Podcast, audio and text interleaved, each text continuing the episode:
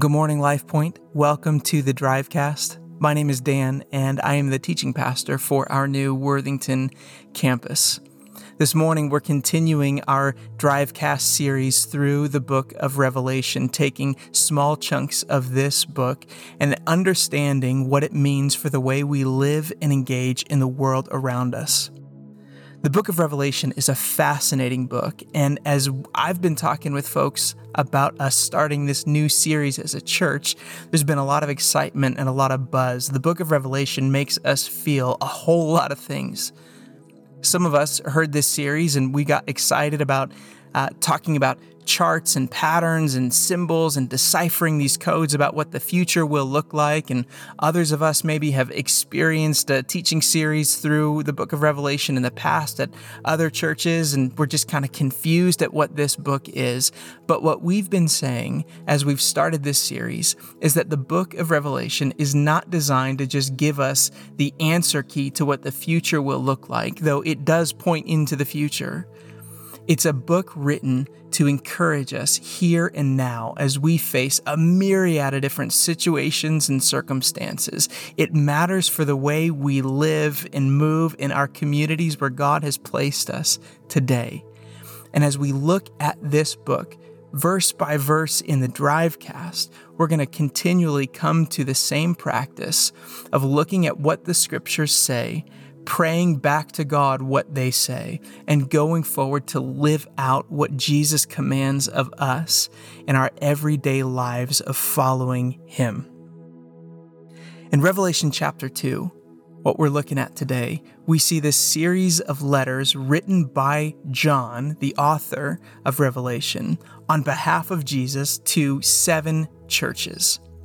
These are interesting churches because each one of these churches resides in a city where you can actually go back to these cities today. You can see the ruins of many of these cities and know that there were real people, that there were real followers of Jesus and real Christian communities in these ancient cities that were struggling with very real things. Sometimes we forget when we look at the New Testament that it is letters and books written to actual people who really did exist. And sometimes we forget that uh, we can take what is written there and bring it into our lives today. It's not just ancient words for ancient people, but it's living words for present people today. As we look at these letters, we get the chance to look over John's shoulder as he pens these messages, again, on behalf of Jesus to these churches, and we get to learn from each one of these letters. Today we're looking at uh, verses 8 through 11. This is the letter to the church in Smyrna. And so as we're starting, let me read this passage and we'll go through a couple things from there. Starting in verse 8, it says this And to the angel of the church of Smyrna, write, the words of the first and the last who died and came to life. I know your tribulation and your poverty, but you are rich, and the slander of those who say that they are Jews and are not, but are a synagogue of Satan. Do not fear what you are about to suffer. Behold, the devil is about to throw some of you into prison that you may be tested, and for ten days you will have tribulation. Be faithful unto death and I will give you the crown of life. He who has an ear, let him hear what the Spirit says to the churches. The one who conquers will not be hurt by the second death. There's so much that we can dig into just in these few verses in chapter 2, this letter to the church in Smyrna. Some of the interesting things that take place in each one of these letters is that the title Jesus is given is going to have direct correlation to what is written in the content of this letter. And so we need to pay attention at the very beginning in verse 8 when it says, These are the words of the first and the last, the one who died and came to life. And what John is doing is reminding the church in Smyrna that they're going to hear some hard things in a moment, but these are spoken by the one who has already conquered and been victorious over death. In fact, this is a theme we'll see through the entire book of Revelation that Jesus is greater that he is the one who is victorious, is and now victorious, and will be victorious into the future. And he starts with that. And I think it's important for us to remind ourselves that at the beginning of each day that we don't follow uh, a, a historical figure. We follow the Jesus who is, has, and continues to be victorious over Satan, sin, and death. And then he gets into a part of this letter that I actually find really uncomfortable. Some of you may struggle with this yourselves he starts talking about tribulation, which really captures this idea of persecution or suffering more broadly. And he says, I know your tribulation, right in verse 9. I think the interesting thing about suffering and hardship in our lives as followers of Jesus is we can often feel very isolated and ask the question, God, what are you doing in this? Do you do you even uh, see what's happening to me right now? Do you do you know what's going on in my life? And and I think what is so beautiful about this passage is that from the very beginning, what Jesus wants this church to know, what he wants his people to know, is this simple truth I know your suffering. I know your tribulation, he says. I see you. I see what's going on. In fact, he goes on to say that not only are you experiencing this this suffering, but but actually it's going to continue on. He he gives a timeline for the church in Smyrna and says that for 10 days you will have tribulation. I think this is an opportunity for us to to see this as an extended period of suffering. And so not only does Jesus see what's currently happening, he knows what will happen in the future. He knows that there is persecution that lays ahead of this church. He knows there's persecution that lays ahead of us today, things that we don't even know about, things that we don't even see.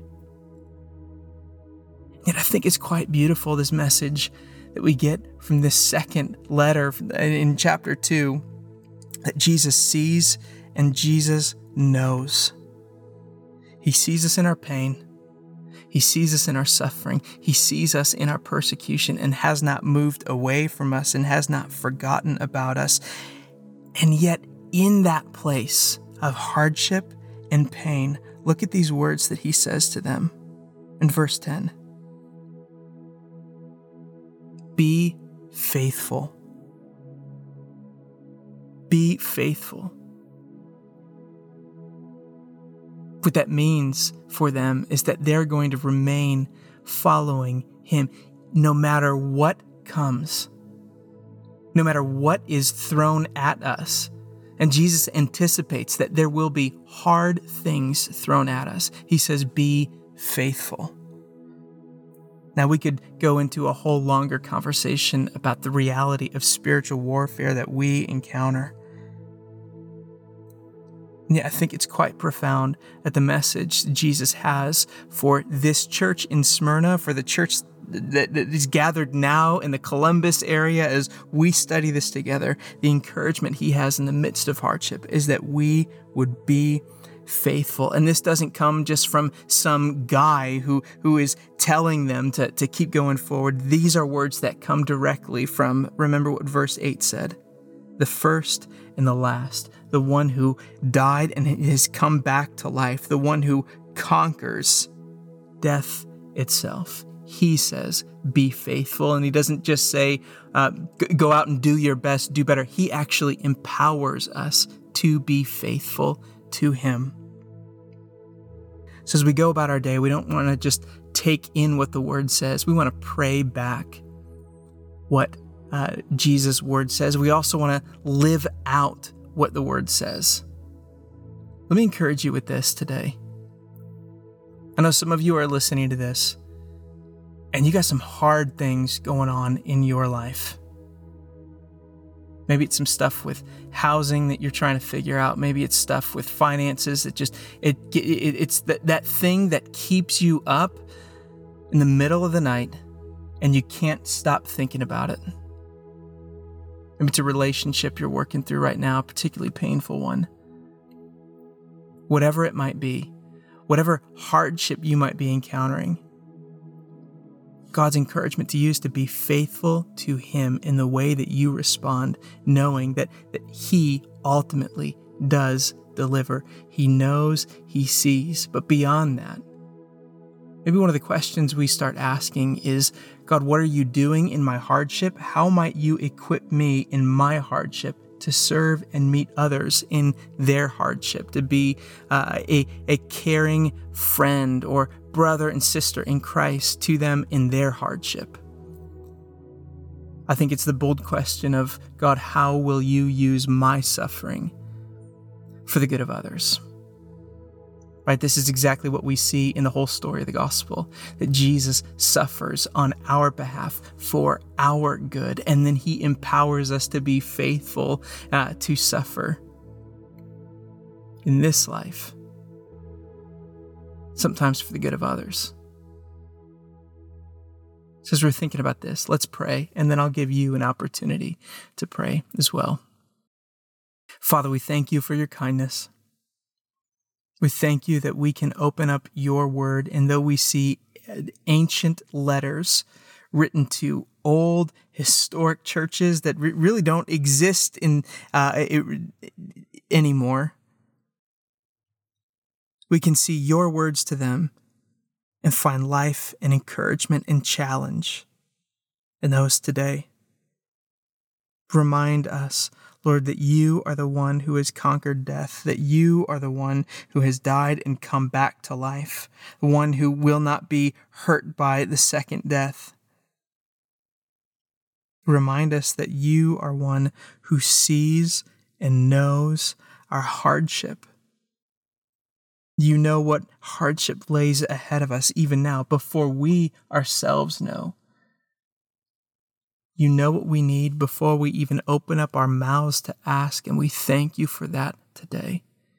We pray that you would help us to be faithful to you, to endure even in our own hardship. And those of us going through hard things today, would you help us to ask the question, God, how might use my suffering uh, to, to bless and care for those around me? To speak words of life and encouragement to others who seem lost in a sea of suffering. Fix our eyes, our hearts, and our affections on you today, Lord Jesus. And we pray all of these things in Jesus' name.